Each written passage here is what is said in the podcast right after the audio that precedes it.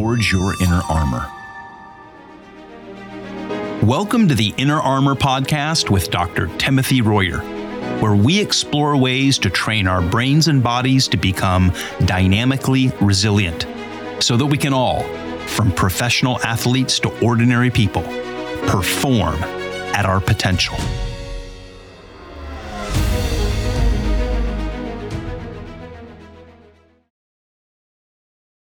Well, we have a very special episode today. This week, Doc is visiting Liberty University, where Inner Armor works with student athletes, both men and women, in every sport. Today, we have Chris Casola, Liberty's Associate Athletics Director for Student Athlete Welfare and Performance. Now, Chris is a genuine innovator and a highly creative integrator in collegiate athletics on really the cutting edge of finding new ideas, new methodologies, new technologies, new tools to forge 21st century student athletes. In fact, Doc says that Chris deserves the credit for coming up with the concept of dynamic resilience, which is a cornerstone of Inner Armor's approach. So, Chris, welcome to the Inner Armor podcast. Doc has told me so much about you and how much you've contributed to Inner Armor's approach and growth. And so I'm really excited to hear your thoughts on forging stronger student athletes.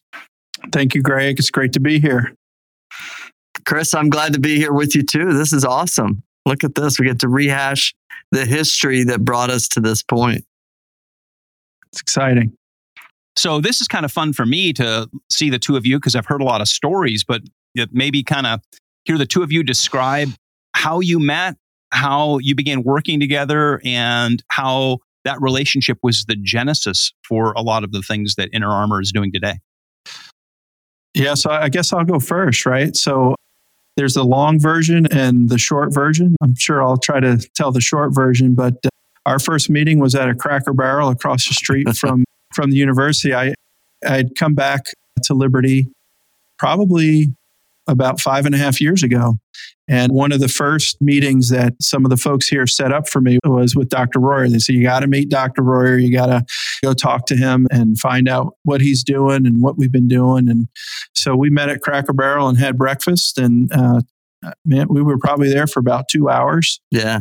Just talking about what they were doing and his background and the science. And I was sold.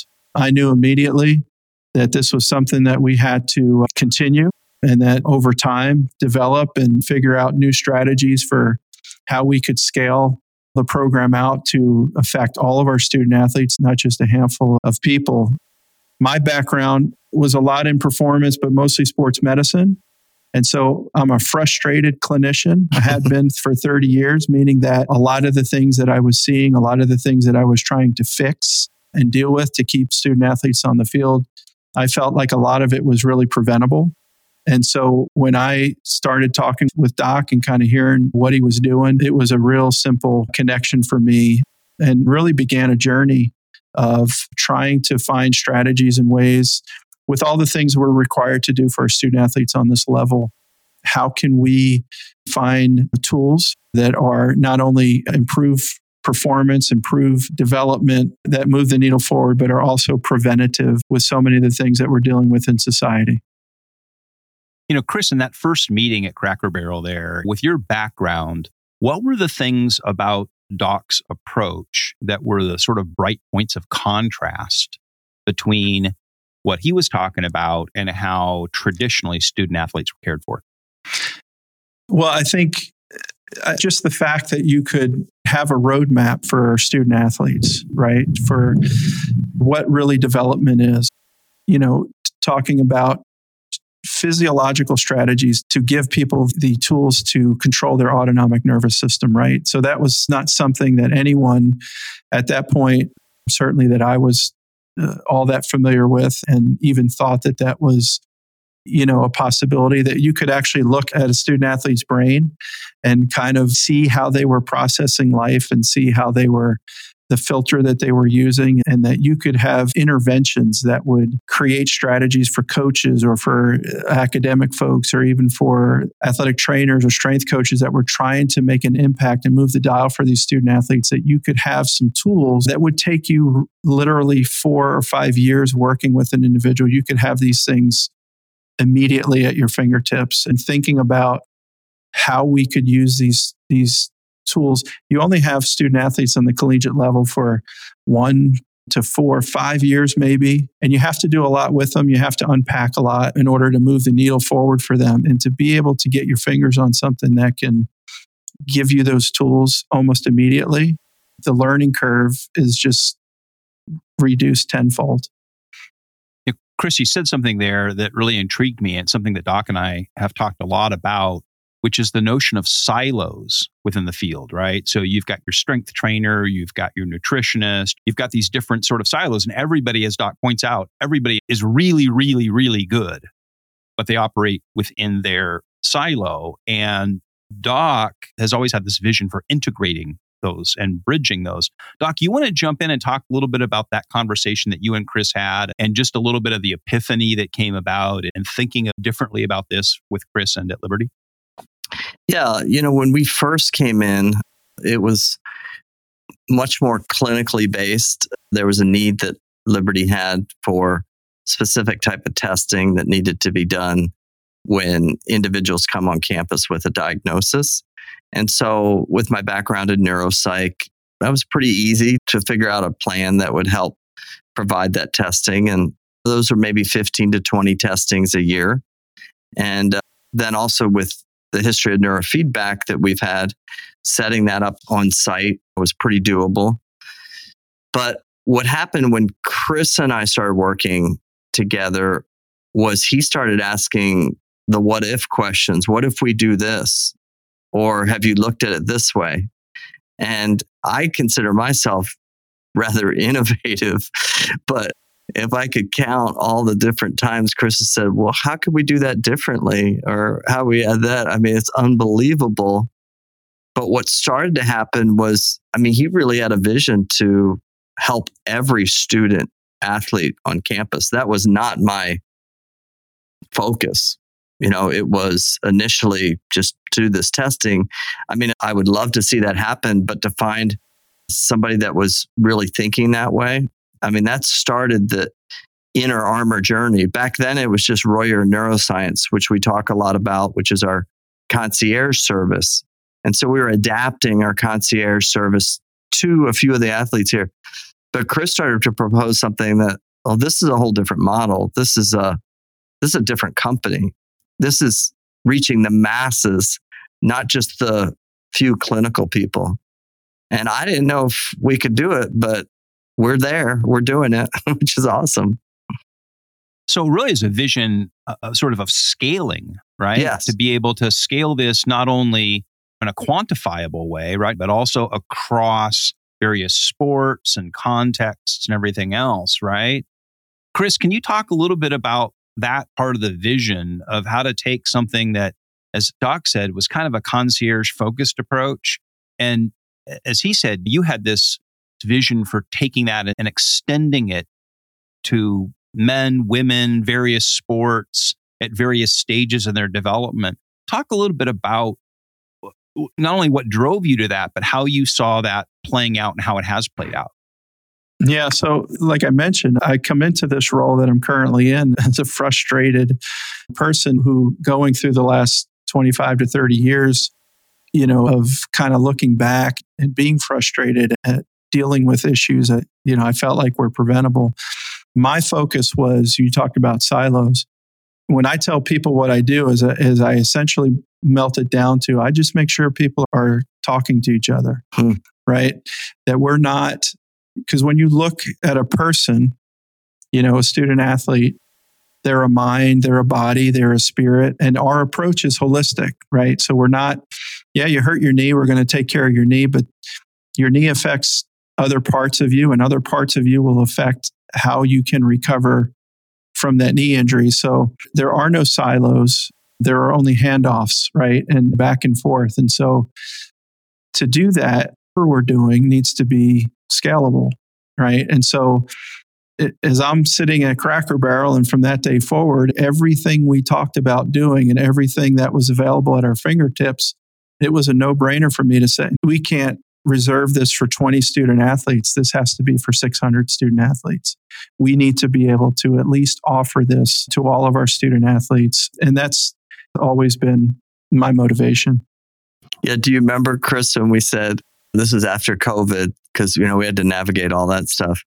But we said, let's, in the next, what was it, the next four months, let's try to get 2000 sessions. Do you remember what that, what was that goal? Do you remember that? That was probably a thousand. I think we said, this is like in November. And we said, let's see if we can get a thousand sessions by the end of the year, by the end of the school year.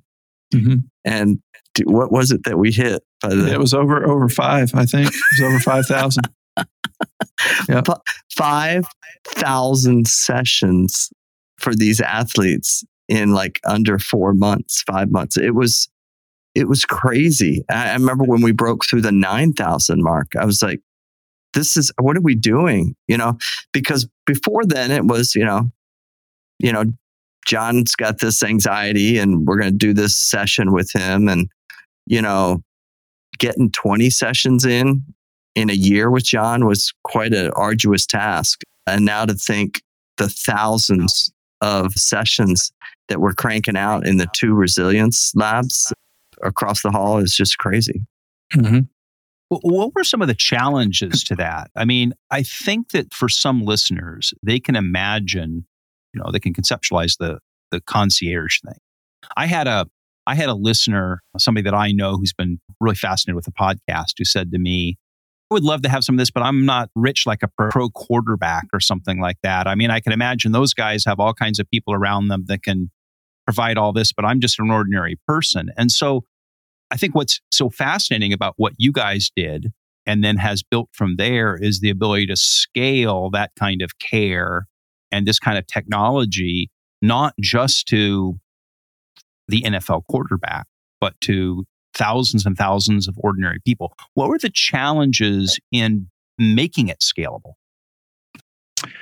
Well, I think first of all, you have to answer the question of what do you need to do versus what's nice to do. There's a lot of things with the concierge program that are nice to do and they're really deep and they really are effective.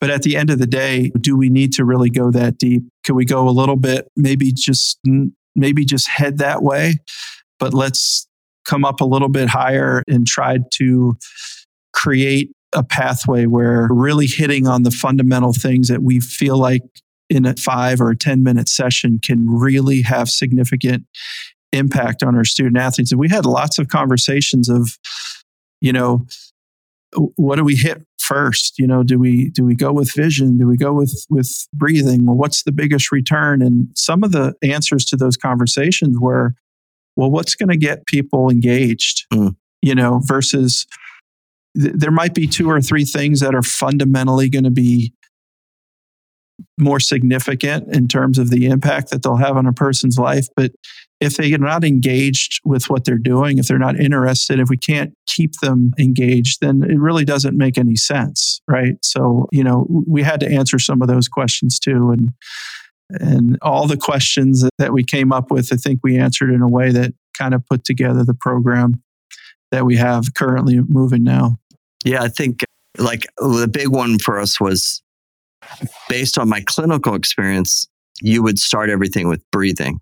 And in the concierge side of things, we start everything with breathing, breathing and coherence and heart rate variability. And we started to experiment. Actually, this was at a pro team. We experimented with what happens if we lead with vision? Because with an athlete, you can ask the question, how important are your eyes to what you're doing?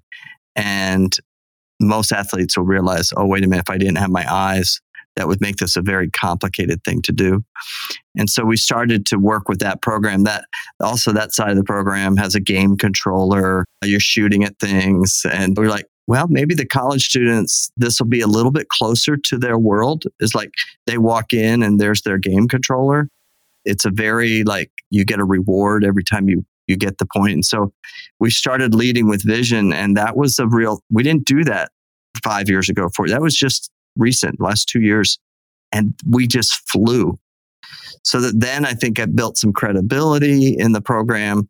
That when we moved into breathing, which maybe wasn't as gamified, which we've now made it more gamified, then they leaned into that more. And so it was a lot of this discussion. I remember sitting in Chris's office and like, well, why are we switching back to, to vision first? Do you remember that, Chris? And it was mm-hmm. like, well, clinically, I would say no, but we got to keep them engaged, you know? And I think it worked. You know, it is working, you know? Yeah. Well, that raises kind of an interesting question, I think, for a lot of listeners who've been, you know, listening to the podcast or intrigued by this. Talk a little bit, both of you, uh, just about the user side of this. Like, what does it actually look like? You know, you talked about the sessions, you talked about your resilience lab, you talk about what does it actually look like for a student athlete at Liberty University? How do they actually use the program? Well, it's really simple, actually. Once you get them assessed, right? So the the longest part of this program is the assessment, and when I say the longest part, it's like twenty to thirty minutes. I'm sorry, that's to establish a baseline in all the metrics, correct? Correct. It's just to establish a baseline and it's going to allow us to see how we're moving the needle forward. It helps with buy in, it helps the coaches see how their student athletes are progressing. But once they're through that and then they start using the actual program, yeah, there's a little bit of coaching for some, not for all. I think the vision really runs itself but the breathing, there's a little bit of coaching that needs to happen and a little bit of intervention. But those sessions, the breathing sessions are five minutes and the vision is, is less than 10 minutes. So we'll have student athletes that can go in and do two things and they're out of there in 15 minutes. Um, they can do that on their way to study hall. We're really fortunate here because where our labs are set up in our athletic facility, it's on the second floor, and the second and the third floor are where we do academic enhancement right? So our student athletes are are coming through this building all the time. If they're in the training room or they have a workout in the weight room or they're here for academic enhancement, for them to pop in for five to 15 minutes is super easy for them to knock that out. Doc, how would you describe it for the user as you've seen this evolve? What's it like and what's the experience like? And particularly how does that experience evolve? So the first time the user begins and then as they do more and more and more sessions how are they experiencing progress? Yeah i mean in a setting like this where we're working with large numbers of people there's three kind of things that i see is one is the tech is getting the tech right and making it very user friendly and we've worked at that, honed that down. We have this device that's used that goes on the finger that can measure skin temperature, skin conductance, which is the electrical current in the skin, heart rate variability, coherence. You can also use it as a breathing belt if you put it on your stomach. And so teaching them how to use the technology is important. All these students are working on computers and doing more complicated video games than this is. A lot of stuff is cloud based. So their data is going up. That makes sense to them. They use their username and password. I think the second piece is is just educational. What am I doing and why am I doing this? You know, I always say education is the bridge to engagement and that we have to provide good education.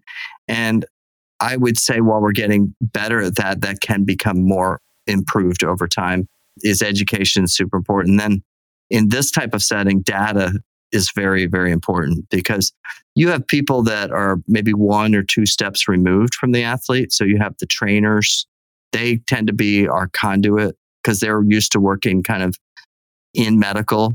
So, not that this is medical, but they're just used to seeing reports and data and stuff. So, we send a utilization report to them of what the team that they're responsible for is doing and then they translate that over the coaches and we we found that all these things are trial and error we found like you can have kids training students training and getting a thousand sessions but if the coach doesn't know like what's going on then you don't have that support and so you have to kind of bring this whole family together and communicate like we talked to earlier to be able to get success and so data is important as well and how that's distributed finding the balance. I think you'll see this even out there in this space that some companies give you a lot of data, but no education. You know, some companies give you education, but not very good data and maybe no coaching. So we've tried to come at this from a different angle where we're trying to address all these different things at once. Chris, let's talk about what it takes to forge, and using that word pretty intentionally, right? What does it take to forge student athletes that are healthy in every dimension of their lives? I would think that it would be a temptation for an athletic department to sort of focus on the athletic side of their life, obviously. How are they performing on the field or on the court or whatever the case may be, in the pool, whatever, uh, and maybe neglect the other parts of their life. And maybe there's a little bit of a dimension of looking at their academics so that they're still eligible to play, but you're really looking at the totality of the human being. How are they doing in life? And during the few years that you have with them, are you not only forging them to play their sport, but are you forging them to become useful and healthy and productive members of society? in all aspects of their lives, emotionally, spiritually, so forth. So, what are the challenges and opportunities in forging these student athletes at this stage in their life? And what are the traditional approaches versus how Liberty is approaching that? Yeah. So that's a lot. Um, mm-hmm. I, you got this. Yeah. so, you know, kind of what I spoke from at the beginning was we're looking at our student athletes as a whole person, right? There's a there's a mental piece to them, there's a physical piece, there's a spiritual piece. I think it starts with just programming, right? So we are creating um, a structure around our student athletes, whether it's our strength, strength and conditioning staff, a, a nutrition, a dietitian that works with our student athletes, the, the athletic trainer. We also have a very robust, what we call our Shepherds program, which is basically a, a team chaplain program that we've been able to scale out for all of our all of our teams. You know that that can come along our student alongside of our student athletes and just kind of be ingrained in that team and what they're doing and just kind of be that support you know for our student athletes so i think we've created a structure around our student athletes the challenge is always what you what you take advantage of and what you, what the student athlete receives and we can give them all the resources in the world, but if they're not going to sleep and they're not going to hydrate and they're not going to take care of their body and and do those things, then you know that's that's all part of it too. So as Doc mentioned earlier, there's always a constant education piece that goes on around everything that we're doing, trying to drip feed our student athletes with information and strategies for how to stay engaged and how to use the resources the specifically to the inner armor piece, right? So this is this is also a piece that's is it going to make an athlete better on the field? 100%, right? So they can see better, they can control their autonomic nervous system, they can regulate better, they can go from sympathetic to parasympathetic, they can control the things that they're saying to themselves that are kind of sabotaging, you know, all the work that they've put into thing for 100%. But it's also a tool that's going to impact them academically. It's a tool that's going to impact them also in the mental the mental performance or the mental health space. We have figured out a way to we see the value of, of this performance tool and how it can really move the needle for our kids in the mental health space, right?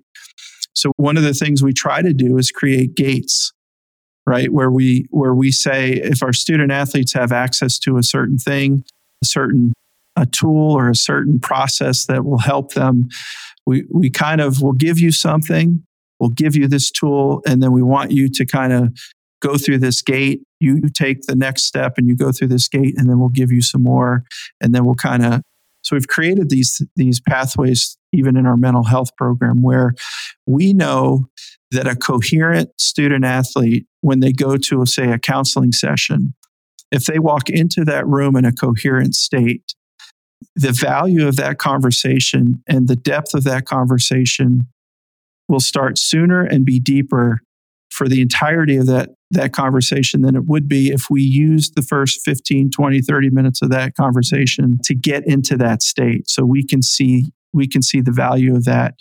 We also can see the value of how that's preventable, right? So if there's some physiological tools we can give our student athletes that actually helps with anxiety, that helps with self talk, that helps with the typical things that student athletes deal with both off the field and on the field, we know that that's going to have we, we know that that's just going to have a huge impact for them.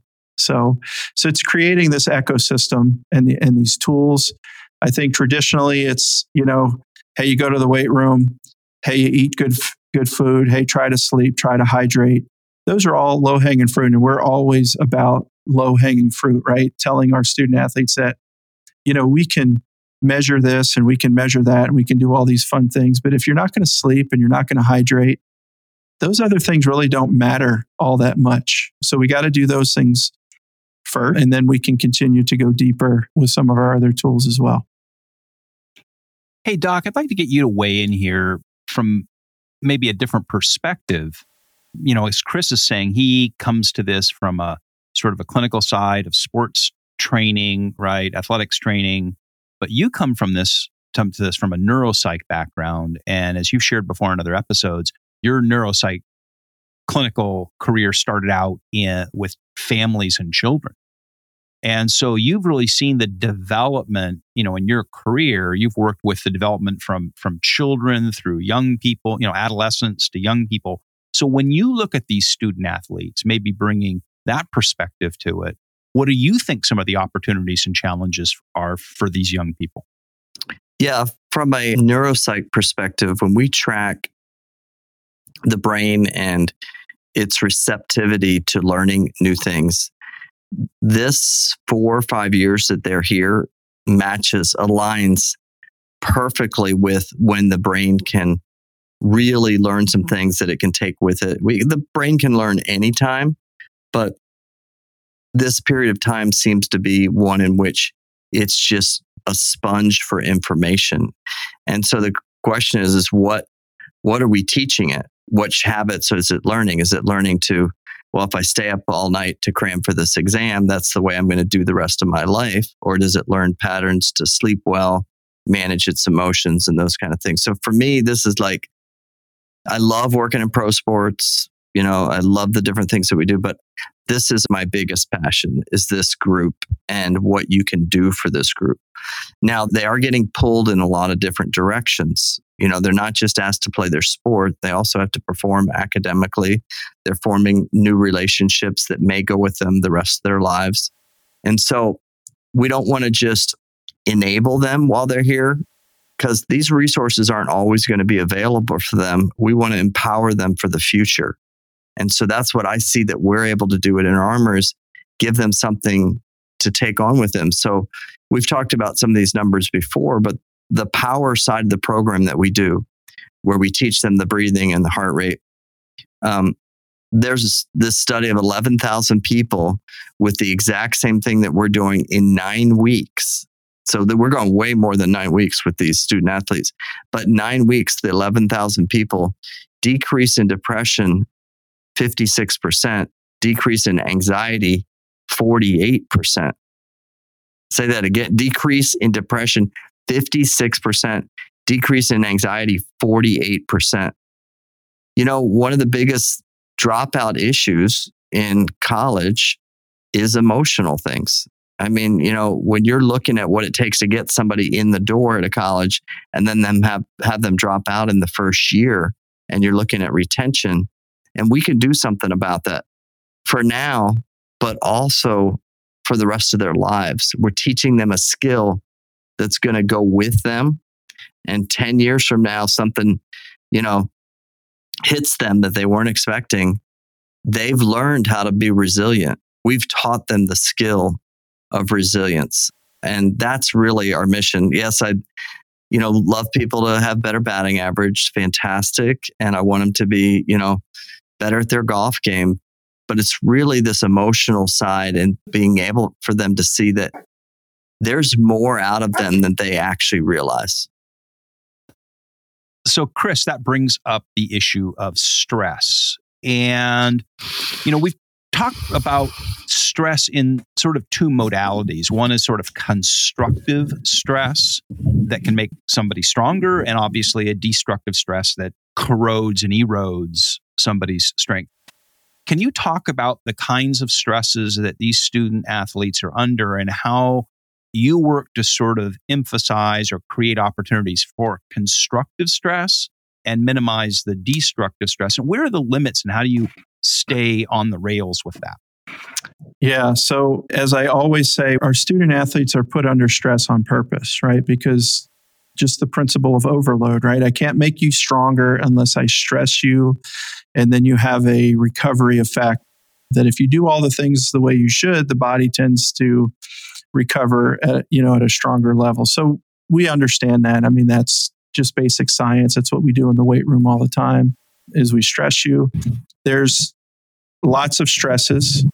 There's the stress of life, there's the stress of practice, the stress of games, the stress of interacting with teammates, the stress of load and, and tests and, and all the other things in life that, that, you know, come after them. I think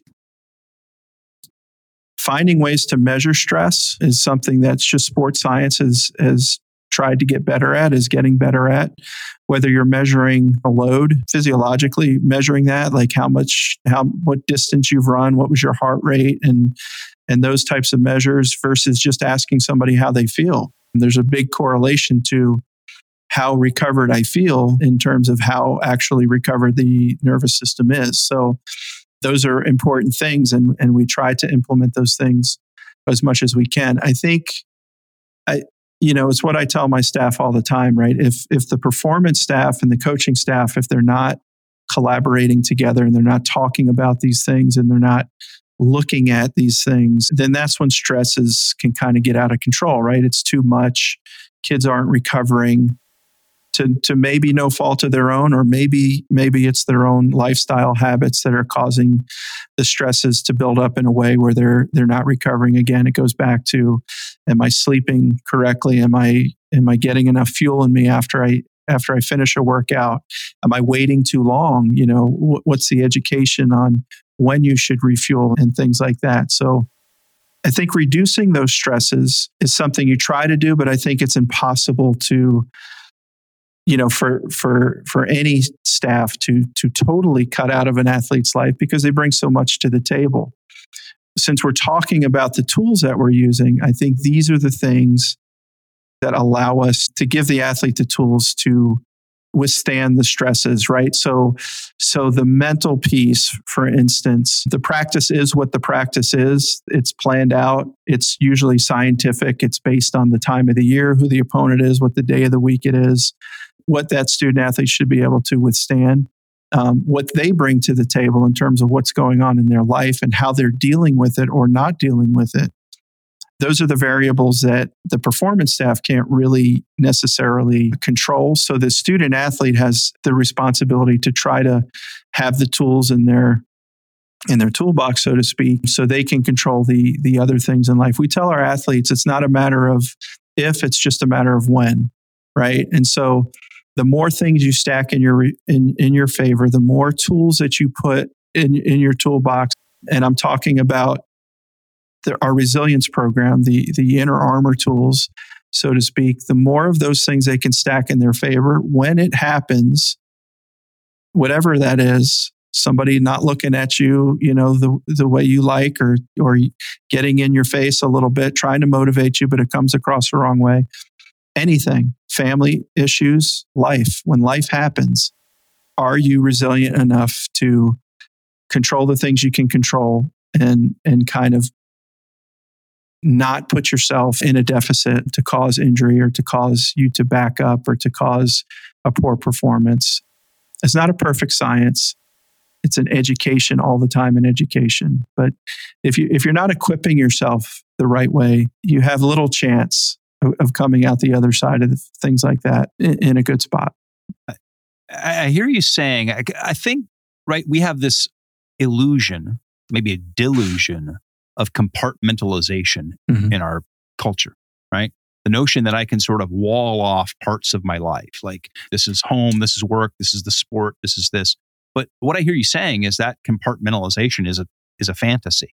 We can't really compartmentalize that. Do either of you guys want to talk a little bit about that and how what you're doing both at Inner Armor and Liberty sort of helps manage that stuff that sort of bleeds from one compartment of life to the other? Yeah, I'll uh, chime in. And I think this goes back to we opened the podcast by saying that the father of the term dynamic resilience is actually Chris Casola. But that is all about dynamic resilience is the ability to flex when the environment is changing. So I've been doing this a long time, you know, close to 30 years. And you learn certain techniques that you do to manage your body. But when the environment changes, sometimes you're you're not adapting that technique. And this is something that Chris brought up way before I ever even was willing to make any changes. But I, you remember this conversation, Chris? We were, you asked me about breathing, and you were like, well, if I'm running around all day long, I'm stressed, right? And then I come in and I sit down and I start breathing. Well, my heart and my body's going to change, right? Yeah. Well, what happens if it goes too far the other direction? and, and and now I want to sleep, you know, now like, but I I got to get back to work, right? And some people out there have probably tried doing breathing or meditation and you find yourself, you know, falling asleep. And that's what Chris was kind of like bringing up. Like, you can't just do the same thing every time. Or what happens one minute or two minutes into this? And I was just like, well, you just keep doing it. You know, I can remember like, what's he talking about? And then about a year later, he brought it up again. And I had had some type of experience that I finally actually listened to him. And I said, you know what? You're right. Like, we're changing every minute. The world around us is changing. And we have to be able to adapt our tools to work with that. And so Chris and I started to work on the science of the breathing and how it interacts with the heart that maybe there's a time to speed up the breathing. Maybe there's a time to slow down the breathing. Maybe there's a time to do different things with the breathing, which then started this whole concept of dynamic resilience, which I have never seen that done in behavioral health in any form like what we're doing right now, where we're literally in real time with real time data adapting the body to the specific situation that it's in. Yeah, I'll add one thing to that too. I mean, we've all we've all sat, you know, we've all been in the room and and and had a coach or or or seen a coach, you know, tell the team, "Hey, look, we're going to go practice for 2 hours. There's nothing you can do to change your circumstances. So, nothing you can do in the next 2 hours to change your circumstances. So just forget about it and and and go practice and and and where there's some truth to that, you know, on on on a certain level where you you don't need to bring everything with you into that you know into that practice. And the truth is you, there's nothing you can do in two hour in that next two hours to change your circumstances. Where the truth is that might be truthful but the reality is there's some people are equipped to do that and there's some people that aren't equipped to do that. And i would say you could make everyone more equipped at whatever level they are of handling stress to do that, to say, you know what, I can't change the fact that I just bombed my test. I can't change the fact that I just got a phone call and I just got some bad news and I can't change my circumstances over the next two hours. So I'm just going to kind of put it out of my mind. Um, it's very hard to do, but there are ways th- that we're doing that our student athletes can do where they can at least give themselves an opportunity to you know, a normal day, I, you know, if I've got these tools, maybe I can improve that by 20%, or maybe I can improve that by 30%. And maybe I avoided injury by doing that. Or maybe I had a bit of a better performance, or maybe I got better that day versus getting worse or, or staying the same, just because I had the tools to regulate my autonomic nervous system going into that two hour practice. Yep. Wow. Hey, as we're kind of winding down the clock here, Yeah. sort of the two minute drill, Mm-hmm. Chris, I, I want to kind of give you the last word and have you maybe prognosticate a little bit. Where do you see the world of collegiate athletics going in terms of how student athletes are cared for and developed? And how is Liberty University at the cutting edge of that pioneering new approaches? Yeah, I, I think man, it's just it's not just programming, right? Mm-hmm. We're we're so conditioned to add another this, do another program. You know, you have to you have to give people tools that that they can internalize right so counseling is a great example. There's a lot of there's not anyone that wouldn't benefit from talking to someone. That's usually very helpful for all of us to do. However if you couple that with your ability to regulate again i keep going back to regulating your autonomic nervous system. Mm-hmm. your ability to control your thoughts your ability to calm down your ability to ramp up your ability to to just see life from a more, more coherent state I, I tell you it's it's just an advantage i think it's an advantage that if our when our student athletes take advantage of those tools um, and add to all the other things that I, I really think across the board at, at most Division One institutions, you get good coaching, you, you or great coaching, you get great strength and conditioning coaching and, and great care for for issues. But trying to find these little things that that are different, I think that's you know I think that's really the key. Mental health is not going anywhere but up, and I, I think uh, you just forget performance, which we know we can move the needle on with, with these tools. If we can change that aspect, which we really think we can and we are, that's really an advantage. That's really an advantage for our student athletes. Awesome. Well, this has been a fantastic conversation. And I know Doc is at Liberty for the week. And if you want to learn more about Liberty University, Liberty Athletics, go to liberty.edu and if you'd like to learn more about Inner Armor and Royer Neuroscience and the things that Dr. Royer is doing at places like Liberty and other institutions and teams and with ordinary people and elite athletes and everybody in between, go to forgeinnerarmor.com. Thank you, guys. Awesome. Thank you, Greg. Thank you, Greg. Take care. This has been the Inner Armor Podcast. You can find it wherever you get your podcasts. Would you please follow or subscribe and make sure to leave us a review or comment? You can learn more about Inner Armor, Dr. Royer, and how to perform at your potential by going to forgeinnerarmor.com.